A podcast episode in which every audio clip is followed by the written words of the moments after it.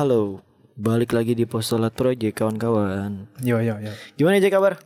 Baik. Lu tadi nggak ngikut dapat sarapan lagi dari masjid? Oh, tidak mendapat santunan dari masjid. Tidak dapat santunan lagi dari masjid. Jadi kalau misal ini kan udah 3 minggu nggak sih kita tuh recording tuh tiap hari Jumat. Benar. Dalam 3 minggu berturut-turut ini Jack dan saya mendapatkan santunan. Dapat santunan dari masjid. Cuman hari ini gue lagi nggak ikut sih. Jadi cuman gue dong. Sayangnya gue gak ngambil jatahnya lo. Iya. Soalnya kayak apa ya, gue tuh tadi lagi awalnya kan mau berangkat sebelum Jumatan gitu ya. Oke, gue mau Jumatan di sini gitu. Cuman kayak aduh mager banget gak sih gitu. Gue lagi mager banget jalan gitu kan. Dan antaran aja deh abis Jumatan baru jalan gitu loh. Yoi, mantap. Oke Jack, kita mau bahas apa nih pada siang hari ini? Ini kita mau ngebahas apa ya? Sebuah isu yang besar juga sebenarnya. Ya, lagi rame-rame juga. Dan apa ya? Mungkin bisa dibilang ini sebagai isu tandingan dari isu Papua yang kemarin ya. Pokoknya kayak 3 minggu ini kita ngebahasnya isu-isu nasional. Kayak kemarin 17 Agustusan, terus Papua. Nah, plus sekarang. Belum tahu juga nih nanti kalau misalnya ada isu terkini yang asik ya udah kita bahas, kalau misalnya isu-isu yang lain kita bahas juga gitu kan. Mantap. Situasional dan semoga sesuai dengan keinginan kita gitu kalau mau bahas isu gitu kan. Di sini kita mau bahas tentang isu pemindahan ibu kota. Pemindahan ibu kota ini juga kayak lu ngeliat beberapa daerah kayak misal Jawa Barat gitu, mereka juga mewacanakan ibu kota, mewacanakan untuk pindah ibu kota gitu. Kayak seolah-olah latah nggak sih? Ya, tapi kayak apa ya? Gue ngelihatnya belakangan ini kayak pemekaran daerah juga lagi berkembang gitu. Katanya Tangerang mau bikin provinsi Tangerang Raya, terus yang Bekasi mau masuk Jakarta. Bekasi mau masuk Jakarta jadi kayak, Jakarta Tenggara ya? Jakarta Tenggara ini kayak lagi permasalahan pemekaran wilayah. Terus kayak pokoknya masalah apa ya, regional Indonesia tuh kayak lagi penuh dinamika sih sekarang nih. Dan apa yang emang lagi panas-panasnya gitu loh. Apalagi ngomongin masalah isu tentang ibu kota, banyak sekali pro dan kontranya gitu. Kalau dari lu sendiri nih Jack, lu setuju atau tidak? Gue awalnya setuju, tapi sekarang berusaha untuk memikir lagi apakah gue benar setuju. Jujur, gue sama kayak lu. Gue awalnya kayak, oke, gue setuju nih Indonesia pindah ibu kota gitu. Oke, kita cari tempat yang lebih mungkin belum terjamah dan mungkin nanti suatu saat nanti bisa lebih tertata kotanya dan lebih apa ya, ibaratnya tidak Jawa sentris lah ya. Iya, benar. Tapi balik lagi gitu, ketika gue udah mulai ngelihat ini sebagai isu lingkungan, kok kampret juga ya gitu. Banyak permasalahan. Gue juga sama kayak lu. Jadi kayak awalnya kayak Jokowi bilang kita harus pindah gitu. Sampai dia waktu di rapat yang bersama MPR itu dia bilang benar-benar kan, saya izin pamit mau pindah ibu kota gitu. Kayak makin menggebu-gebu aja gitu. Tapi makin kesini kayak anjir seriusan nih mau pindah gitu loh. Atau kayak mungkin ini kayak stigma kita aja gak sih, kayak oke, kita pindah ibu kota, terus kayak kita belum siap aja gitu. Yakin gak sih pindah ibu kota gitu? Nah ya itu juga. Sebenarnya kan kalau dari idenya kan kayak bagus gitu. Kita ngikutin negara-negara besar di mana pusat ekonomi dan pemerintahan dipisah.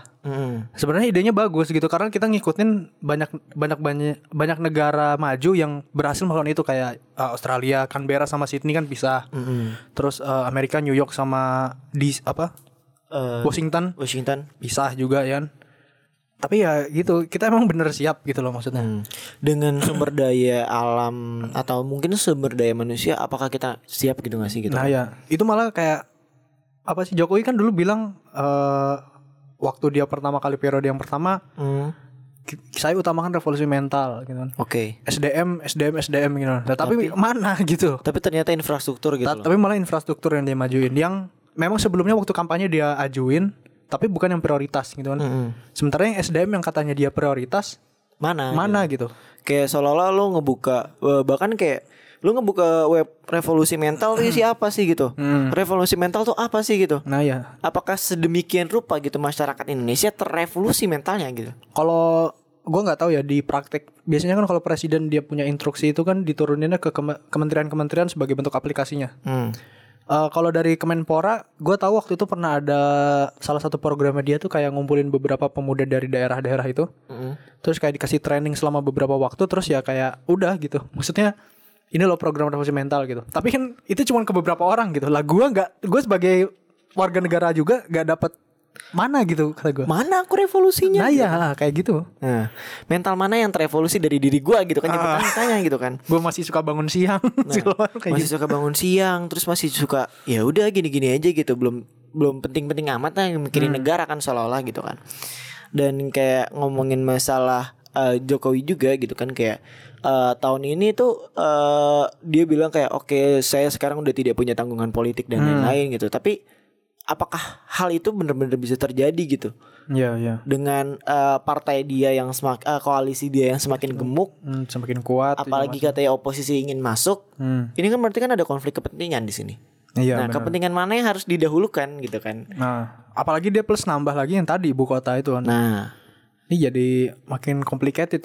Apalagi kalau misalkan gue lihat dari orang-orang yang memang dari awal kontra gitu ya sama kebijakan pemindahan ibu kota, banyak yang nyasarnya tuh ke anggaran gitu. 466 triliun anggaran yang dibutuhkan. Ini anggaran udah gede banget. Ya itu gede banget. Bahkan kalau banyak orang yang bilang juga, menurut gue bagus juga sih sebenarnya. Kenapa lu pakai uang 466 triliun itu buat bikin kota baru? Kenapa nggak benerin aja Jakarta gitu? Misalkan gini, apa namanya? Kenapa lu nggak katakan oke Jakarta macet gitu. Ya lu tambah bikin monorail atau subway di bawah gitu. Okay. MRT gitu. Itu kata waktu zaman Ahok kan juga kontra waktu Ahok jadi gubernur. Buat pindah ibu kota, tapi sekarang dia pro. Nah. Mungkin karena masuk PDIP aja. Mungkin karena masuk PDIP. Satu partai. Nah, dia dulu pernah bilang loh, bikin MRT aja tuh kata dia modalnya cuma 20 triliun gitu. Oke. Okay. Ya daripada tuh kita bilang cuma 20 triliun kan maksudnya dibanding 466 triliun itu kan. Ya bikin MRT aja cuma 20 triliun. Kenapa enggak 20 triliun itu buat Jakarta, katakanlah buat transportasi. Terus sisanya itu didistribusikan ke seluruh daerah buat pembangunan gitu. Atau mungkin mau bikin MRT dari Anyer sampai Panarukan gitu kan bisa aja gitu kan. Najis gila. Tetap yang najis ya. Orang mikir udah ada Cipali gitu-gitu dan lain-lain gitu kan. Plus apalagi sekarang Gerindra tuh katanya ngusulin kenapa enggak pindah lagi aja ke Jonggol gitu. Itu Fadlizon. Maksud gua ya mungkin apa ya, dulu waktu Orba kan sebenarnya Orba tuh ada bagusnya kalau menurut gua tuh. Orba itu kan dia basicnya itu teknokrat. Cuman memang yang jadi biang kerok masalahnya itu kan ya atasannya aja, si Soeharto. Tapi kan dia basisnya teknokratnya kuat. Jadi kayak Soeharto bilang gua pengen inflasi tercegah gitu, ya udah dia bikin yang mafia Berkeley itu segala macam gitu kan, ekonom-ekonom semua. Jadi sebenarnya teknokratnya tuh bagus. Nah jadi kayak misalkan dulu dia pengen pindah ke Jonggol aja. Itu pasti gue yakin risetnya kuat sebenarnya. Oh itu sebelumnya dulu ya udah pengen pindah ke Jonggol. Waktu zaman Soeharto sebenarnya. Oke. Soeharto bilang dia pengen pindah ke Jonggol. Gue yakin itu risetnya pasti kuat gitu. Alasan dia pengen pindah ke Jonggol tuh pasti kuat. Nah, sekarang karena apa namanya? Jokowi udah bilang mau ke Kalimantan. Oke. Terus Gerindra katanya pengen ngotot ke Jonggol lagi gitu. Sangat-sangat tarik menarik sebenarnya. Belum Fadlizon bilang si Fahri Hamzah bilang kenapa kita gak pindahnya ke Pulau Reklamasi aja kata dia, biar deket kalau pindah gitu. Plus itu katanya pulau baru kan, jadi masih kosong, udah pakai aja gitu. Belum lagi siapa lagi yang unik ya, si JJ Rizal. Oh iya, JJ Rizal bilang apa tuh? Bilang kenapa gak tiap kementerian distribusikan di tiap pulau katanya, yang punya potensi bagus. Kayak misalkan Kementerian Pariwisata kenapa gak dipindah di Bali gitu. Okay. Terus Kementerian Keuangan tetap di Jakarta. Itu tambah mencar-mencar kata gue, lucu juga. Jadi kayak punya banyak ide yang termasturbasi dengan sendirinya gitu kan sih. Jadi tentang masalah ibu kota ini menurut gue apa ya, tiap orang bisa bacot punya opininya masing-masing gitu kan. Nah kebetulan bacot yang masuk ke Pak Jokowi ya Kalimantan aja. Nah dan sayangnya ketika ngomongin masalah bacot-bacot ini, apakah dilalui dengan riset yang baik dan benar gitu. Bahkan gue mempertanyakan loh, apakah Pak Jokowi ini pindah ke Kalimantan cuman karena Kalimantan ada di tengah-tengah doang gitu loh. Oh iya. Apakah Pak Jokowi pindah ke Kalimantan karena kalau misalnya ditarik garis lurus itu ke Beijing? Semuanya Zulkarnain. Semuanya ditarik kalau garis lurus ya semuanya juga bisa. Itu Tengku Zulkarnain kan ngomongin masalah gitu tuh. Oh ini akan terjadi rudal-rudal dan lain-lain gitu loh. Balik lagi kayak misal Lipi aja bilang kayak Lipi bahkan meragukan loh untuk pindah ke daerah Kalimantan. Apakah itu akan menyelesaikan masalah yang ada di kota Jakarta? Apakah itu benar-benar jadi solusi? Takutnya malah jadi kerugian di Indonesia sendiri. Banyak sebenarnya yang kalau misalnya ngomongin kontra ya. Yeah. Waktu itu kayak peneliti dari mana, gue lupa lagi, dari Inggris, Leicester University kalau gak salah. Bukan Leicester United, tadi gue pengen bilang United. Bukan Leicester Shift, FC. Bukan, pokoknya Leicester University, orang bule dia jelas. Dia juga Ini malah kata dia buang-buang anggaran sebenarnya gitu, pindah ke Kalimantan. Belum lagi, ya gue juga tahu Jokowi bilang pindah ke Kalimantan juga pasti ada risetnya kan. Ya dia pemerintah punya Bappenas gitu kan. Yeah. Udah jelas ngirim tim ke sana buat survei gitu kan. Cuman ya lagi-lagi masalah, ya emang benar apa yang lu bilang tadi, apakah ini cuman karena letaknya strategis gitu? Karena di tengah Indonesia. Sebenarnya kalau letaknya strategis benar ada kontranya juga dari orang-orang khususnya yang suka di bidang pertahanan ya. Karena berarti secara nggak langsung ada satu pulau yang nggak relatif besar, ada 3 ibu kota di sana. Brunei, Malaysia, Indonesia. Di Kalimantan satu pulau kecil kan, padahal nggak begitu besar gitu Kalimantan kalau dibanding yang lain gitu. Ini juga jadi masalah di aspek pertahanan sebenarnya. Makanya apakah itu menjadi alasan gitu di tahun sekarang gitu APBD dinaikin gitu di sektor pertahanan gitu loh, dan di sektor pendidikan malah dikurangin gitu. Nah itu juga bisa jadi efeknya dari sana. Terus kalau misalnya nih Jack seolah-olah gitu pemindahan ibu kota terjadi gitu, masalah sosial apa sih yang bakal akan tumbuh gitu loh? Masalah sosial jelas setiap kali ada perubahan sosial pasti selalu ada konflik memang gitu. Apa ya, dari kacamata sosial budaya juga menurut gue bakal ada masalah sih. Bukan masalah, jadi jatuhnya tuh mungkin kayak shock, kayak culture shock gitu. Yeah. Dimana kayak misalkan orang-orang Kalimantan yang tadinya nggak biasa dengan dinamika kehidupan yang cepat gitu kan, dia harus mulai mengikuti arus gitu kan. Terus juga gaya tren juga pasti pindah. Yang tadinya kita terlalu di Jawa gitu kan. Nah itu sebenarnya juga agak patut dipertanyakan juga. Kata Jokowi itu kan mau dirubah jadi Indonesia sentris. Okay. Tidak jadi Jawa sentris. Nah masalahnya populasi orang Jawa itu ada sekitar 14 juta.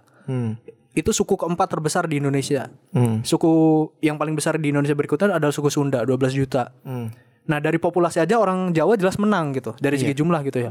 Apa iya gitu, maksudnya bisa gampang hilang gitu Jawa gitu, pengaruh budaya Jawa bisa gampang hilang itu enggak juga. Apalagi kalau misal kalau misalnya kita ngelihat budaya atau tren ini kan dibuat oleh TV, media-media gitu. Media-media ini juga tetap ada di Jakarta. Nah iya gitu. Nah karena pusat bisnisnya tetap di Jakarta. Nah yang reproduksi tetap ada di Jakarta gitu loh. Nah ini jadi sebuah pertanyaan balik gitu ke Pak Jokowi sendiri gitu. Apakah benar-benar ini udah diriset dengan baik dan benar gitu loh. Bukan cuman kayak misal sekarang kita punya masalah, pindah aja yuk gitu. Nggak dipikirin gitu jangka panjangnya. Gimana nanti ada konflik sosial budaya di sana, gimana nanti perubahan budaya di sana gitu kan.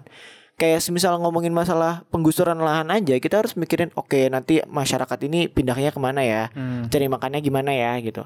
Hal-hal itu emang harus seringkali jarang diperhatikan gitu oleh pemerintah gitu kan. Tapi kalau orang pemerintah bilangnya ini, kalau masalah tentang lahan ya gitu. Kata dia kan sebagian besar lahan yang dipakai buat ibu kota nanti adalah tanah negara. Dia bilangnya kayak gitu. Tapi gue ngeliat lagi loh di gue baru lihat header berita tapi belum gue baca. Di Twitter tuh kalau nggak salah Jatam tuh ngeluarin tulisan di mana tuh. Kalau misal nih dia pakai analisis tentang tambangan, tambang terus daerah-daerah yang mungkin kena hutan-hutan sawit gitu kan.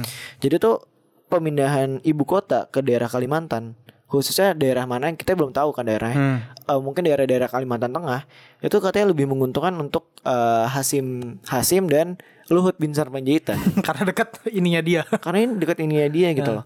Apalagi kita ngelihat ini enggak sih Jik, lu ngelihat spanduk atau selebaran yang dari Podomoro. Oh ya yang 700 juta itu. Iya, 700 juta gitu. Dia jual apa namanya? Properti gitu loh. Ini jadi kayak percepatan. Ini mereka bisa ngeliat aja gitu peluangnya. Ini gue ada peluang langsung aja. Tapi dia katanya tuh ini kalau yang Podomoro itu sebelumnya memang udah punya tanah di sana. Katanya karena kebetulan ibu kota mau pindah. Berarti kan kalau nggak salah waktu itu gue lihat ada sekitar 180 ribu PNS itu yang bakal dipindah ke sana. Sementara rumah dinas kita belum, kan nggak semua orang pengen rumah dinas. Pengennya punya rumah sendiri kan gitu. Ya akhirnya Podomoro karena ngelihat kesempatan itu, udah gitu, publish aja gitu ya. Publish kalau kita punya tanah di sana, pengen bikin properti satunya 700 juta, kayak gitu. Terus kalau misal nih kan tadi kan kita selalu ngomongin masalah kontra gitu kan. Yang seenggaknya baik gitu. Seenggaknya baik gitu. Yeah. Dari pemindahan ibu kota gitu. Menurut lu hal yang kayak gimana ya gitu? Satu, dia progresif. Progresif maksud gue, katanya emang wacana pindah ibu kota udah lama. Dan akhirnya emang bener pindah kan gitu. Itu satu. Terus yang kedua, menurut gue apa ya yang baik dari pindah ibu kota? Mungkin ini apa namanya, merasakan ini sih apa namanya, pembagian tugas tuh udah mulai spesifikasi sih di tiap daerah gitu. Kan katanya kalau nggak salah Bapenas itu dia pengen bikin 10 megapolitan baru di Indonesia. Salah satunya kan Jakarta, terus Surabaya, ada 10 lah itu. Nah dengan membuat ibu kota baru kan berarti secara nggak langsung proker itu dikerjakan gitu untuk membuat megapolitan baru. Gak cuma wacana-wacana doang gitu loh. Nah, kalau ngelihat, kalau misalnya kita ke Surabaya gitu ya, gue juga ngerasa sih emang udah jadi kota besar dia emang Surabaya tuh. Gak bisa kita anggap itu anjir Surabaya masih terbelakang dan lain-lain. Nah gak bisa. Nah Medan juga udah bagus gitu. Dan ketika kita melihat ini, mungkin ini kayak jawaban atas lemahnya Pak Jokowi di periode pertama gak sih? Maksudnya gue kayak dia ngomong masalah revolusi mental, tapi tidak ada gebrakan yang sebegitu rupanya gitu. Tapi di periode kedua dia kayak oke, gue mau gencar-gencaran, yang penting kayak gue kelihatan ngeluarin progresif aja gitu. Kalau masalah Jokowinya pribadi, gue sih ngelihatnya malah pindah ibu kota itu sebenarnya sebagai alat buat dia buat menambah legasi dia sebagai mantan presiden Indonesia gitu. Ntar kalau misalkan dia udah lengser ya gitu. Karena gini, tiap presiden tuh harus punya legasi atas masa kepemimpinan dia. Kalau gue ngebacanya kayak gitu. Kalau Soekarno jelas dia yang proklamasi kemerdekaan. Iya. Soeharto dia karena mimpin Indonesia aja udah lama banget. Legasinya udah nauzubillah kuat banget, iya, gitu kan. Terus kayak siapa lagi? Habibie dia cuma bentar. Legasinya malah jelek. Timur-Timur lepas, ya kan? Iya. Terus kayak Bu Mega legasinya juga jelek. Apa namanya? Yang satelit Telkom itu Indosat yang dijual, lepas, hilang juga. Gus Dur juga jelek, dia malah di-impeach sama MPR. Iya. SBY lumayan bagus selama dua ini. Apa maksudnya kayak mungkin apa ya? Yang paling gede dari dia tuh karena mungkin dia waktu itu relatif jarang bikin infrastruktur, Suramadu. Oke. Dia waktu itu yang resmiin sendiri. Nah Jokowi ini apa gitu? Waktu yang pertama oke, katakanlah infrastruktur, tapi kebanyakan master plan-nya itu zaman SBY. Iya. Nah makanya mungkin biar kayak waktu gue ada lengser, gue terkenal nih. Gue bikin apa gitu? Ya pindahin ibu kota gitu. Soalnya kayak banyak sekali yang kayak kita selalu ngomongin masalah klaim antara kayak misal MRT itu kan diresmikan oleh Anies, padahal yang bikin tuh Ahok gitu kan. Tapi kan master plan-nya udah dari zaman Nios gitu kan. Zaman Nios, bener. Nah ini ya, itu malah lebih lama lagi kan. Fauzi Bowo di bawahnya lagi Nios gitu kan. Cuma nonton Fauzi Bowo berarti. Nah ini jadi kayak sebuah gebrakan-gebrakan baru gitu. Tapi juga jadi apa ya, ini kan bola panas. Nah ditambah lagi dengan bola panas yang lain sih sebenarnya. Kayak misal isu di Papua itu benar-benar gak bisa kita pandang sebelah mata. Karena udah seminggu dari kita bikin podcast, itu isunya masih tetap bergulir. Iya, masih sampai sekarang. Bahkan mulai melebar lagi. Kayak Fadlizon malah nantang Jokowi buat datang ke Papua. Terus ada siapa lagi politisi yang lain bilang kenapa gak ibu kota dipindahin ke Papua, tuh malah tambah absurd lagi buat coba lu bayangin gitu. Tanah yang secara historis aja beda gitu kan. Iya, secara historis masih beda. Terus rawan juga kan, maksud gue rawan konflik gitu. Rawan konflik apalagi di sana kan masih ada perang antar suku segala macam. Dekat juga sama Papua Nugini, kan? Dekat sama negara orang gitu. Sama Australia juga tambah dekat gitu. Sementara hubungan kita nggak begitu bagus sama mereka. Gitu. Nah ini jadi sebuah apa ya? Sebuah dilematis sekali untuk Indonesia gitu loh. Dengan bola panas yang bergulir sedemikian rupa gitu. Jadi kayak menambah konflik di Indonesia yang kayak tuh beberapa waktu yang lalu tuh konfliknya ngomongin masalah etnis, ngomongin masalah agama. Nah ini kayak kita dikasih bener-bener kayak jawaban. Oke, sekarang ada konflik yang sangat-sangat nasionalis loh gitu. Konflik yang sangat-sangat negara banget nih gitu. Salah satunya konflik ibu kota ini. Konflik ibu kota dan konflik juga Papua ini nggak bisa kita pandang sebelah mata. Jadi kayak gimana nih langkah-langkah pemerintah yang akan kita lihat gitu kan? Ini sebenarnya emang menarik apa namanya? Nanti kedepannya gimana? Soalnya kalau dari Mardhani Alisera yang politisi PKS itu, dia bilang Jokowi itu sebenarnya terlalu cepat kata dia. Karena dia kan ketua komisi 2 yang ngurusin tentang pemekaran daerah, terus daerah, pokoknya masalah dalam negeri lah gitu. Regional. Dia bilang harusnya Jokowi itu ngajuin tentang undang-undang yang baru, RUU itu. Ada 6 RUU, yang 4 amandemen, yang 2 RUU baru tentang pemindahan ibu kota. Tapi dari, ya jelas kalau politisi yang di kubunya Jokowi kan jelas pasti ngebela. Bilang, oh enggak itu udah benar kok sesuai prosedur segala macam gitu-gitu. Ini juga malah, yang repot tuh malah orang-orang awam yang gak begitu ngerti tentang sistematika hukum di Indonesia gitu loh. Apalagi peta politik kayak gitu. Ini kan yang benar yang mana gitu. Kayak semua tuh ngegambarin kepentingan mereka masing-masing. Dan kita sampai bingung gitu. Oke, kepentingan negara yang mana kayak? Nah, kepentingan masyarakat yang mana sih gitu. Nah, jadi kayak bingung kan. Apalagi pindah ibu kota menurut gue kan bukan masalah yang sepele sebenarnya. Apalagi kalau elit-elitnya masih tetap berantem gitu. Ya yang repot kita juga sebenarnya. Lu kan soalnya gini, elit itu kan dia megang duit kita istilahnya gitu. Kita bayar pajak itu kan ibaratnya kita kayak ngebayar dia gitu. Nih gue kasih uang, tolong lu urus negara yang benar.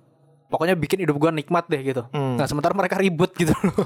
Apalagi kayak mereka tuh tidak banyak sekali ketika mereka kampanye ngebawa kita akan merubah ini, tapi ended up dengan mereka bergulir dengan kepentingan mereka sendiri gitu kan. Jadi kayak gue mikir apa sih yang harus kita dahulukan ketimbang ngomongin masalah negara yang pindah ibu kota ini gitu kan. Gue rasa banyak sekali gitu kayak misal kesenjangan-kesenjangan yang masih terjadi di banyak daerah gitu yang harus kita perbaiki sedemikian rupa dulu. Kayak ngomongin masalah perihal akses dulu lah, perihal akses kesehatan, pendidikan dan lain-lain gitu loh.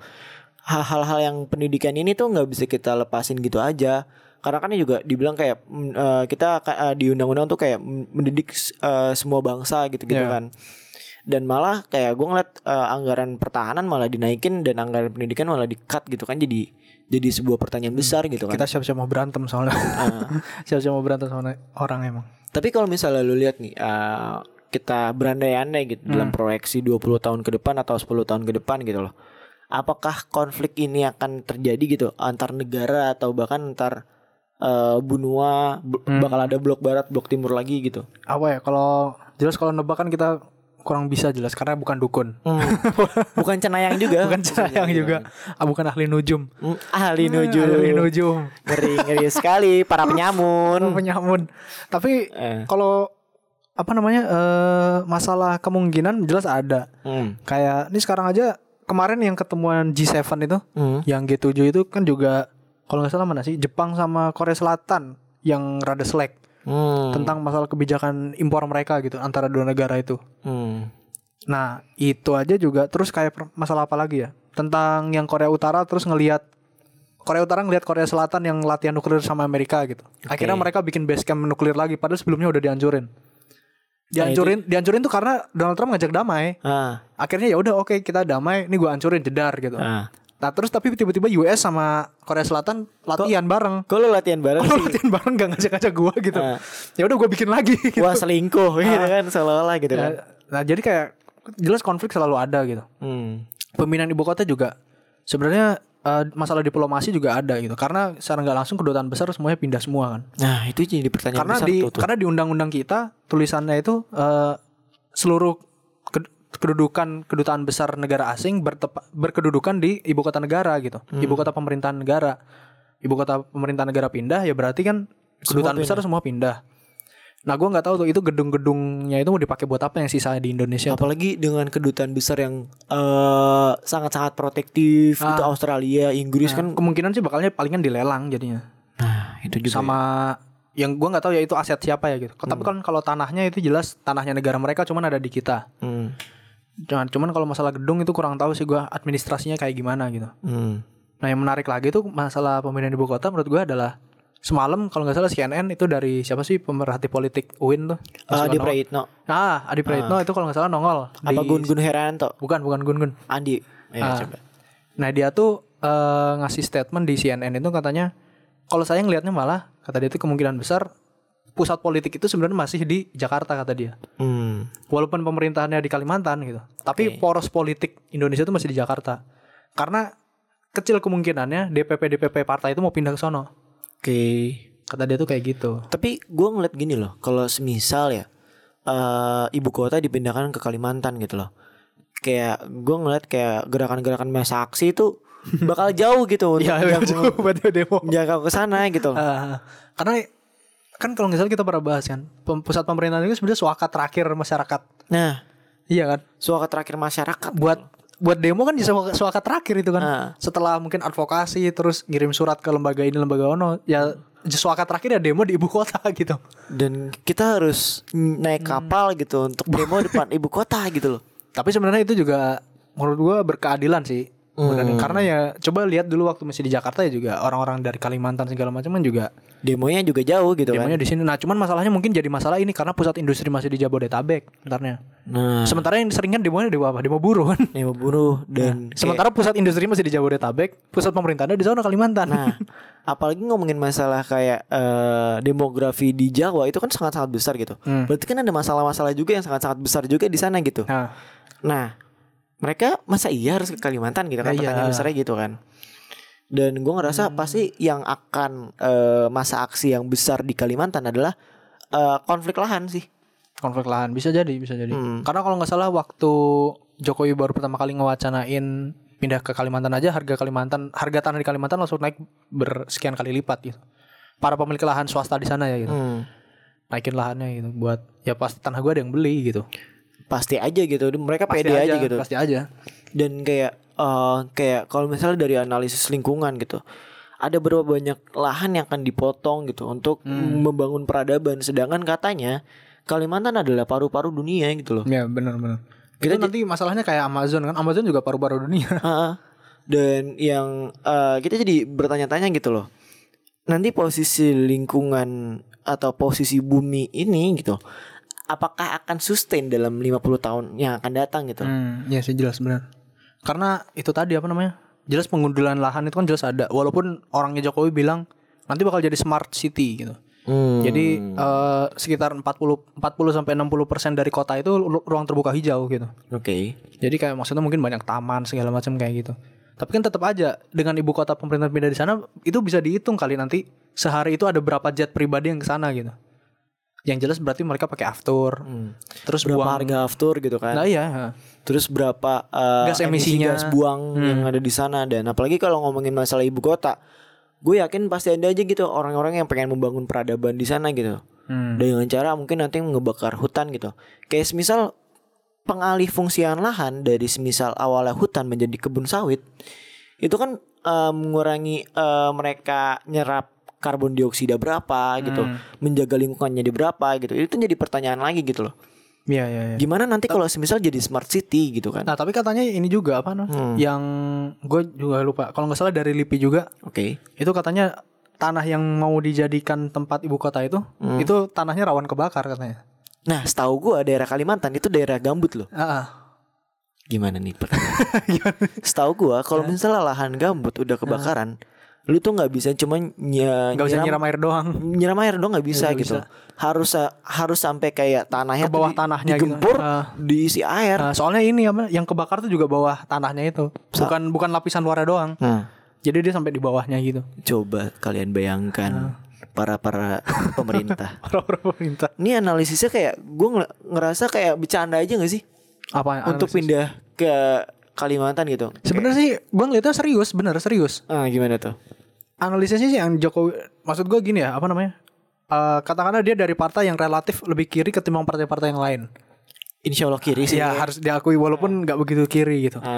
Tapi apa namanya? Ya setidaknya progresif lah. Dia juga nunjukin progresnya bener gitu dengan ketua Bappenas itu langsung disuruh terjun gitu buat analisis itunya, terus ngirim tim ke sana. Seterusnya juga udah beberapa kali ngundang Pak Gubernur, Kaltim buat ke istana juga buat ngomongin ini gitu kan. Sebenarnya serius dia tuh, cuman lagi-lagi ini memang apa ya, buat kita menemukan idealnya gimana itu yang sulit gitu. Bikin kebijakan yang benar-benar bijak gitu loh. Sulit banget. Apalagi dengan segala kepentingan yang ada di sana gitu kan. Nah, iya. Apakah ini menjadi suatu kebutuhan bagi masyarakat kan kita nggak tahu juga gitu kan. Pak Jokowi dengan sebagai apa ya, pemegang titah masyarakat yang titah masyarakat harusnya lebih bijak sih gue ngeliatnya gitu dari analisis yang lain gitu. Oke, ini gimana baiknya, ini gimana baiknya, dan lain-lain sih gitu. Terusnya juga kalau apa ya, tentang tadi apa namanya, kita ngomongin tentang legitimasi kekuasaan dari masyarakat gitu. Kalau misalkan kan, dan pemerintah kan juga selaku eksekutif dia harus ngajuin tadi kalau katanya Mardhani Alisera setidaknya 6 RUU. 4 amandemen, 2 baru gitu. dan sidangnya kan jelas di DPR kan itu. Iya. Komisi 2. Kalau di Indonesia kan sistemnya itu kan kalau enggak salah di undang-undangnya itu adalah legislatif bersama eksekutif merancang undang-undang. Mm. Jadi nanti di rapatnya itu ada juga dari pihak eksekutif gitu. Mm. Dan nanti begitu udah jadi undang-undangnya sama presiden tinggal diteken. Mm. Beda sistemnya sama kayak di Amerika gitu. Gimana tuh Amerika? Kalau di Amerika tuh undang-undang di bilnya itu masuk ke Kongres. Terus mereka debat di sono kan. Hmm. Udah jadi diserahin ke presiden buat ditandatangan. Nah, tapi presiden bisa enggak tandatangan kalau dia enggak mau.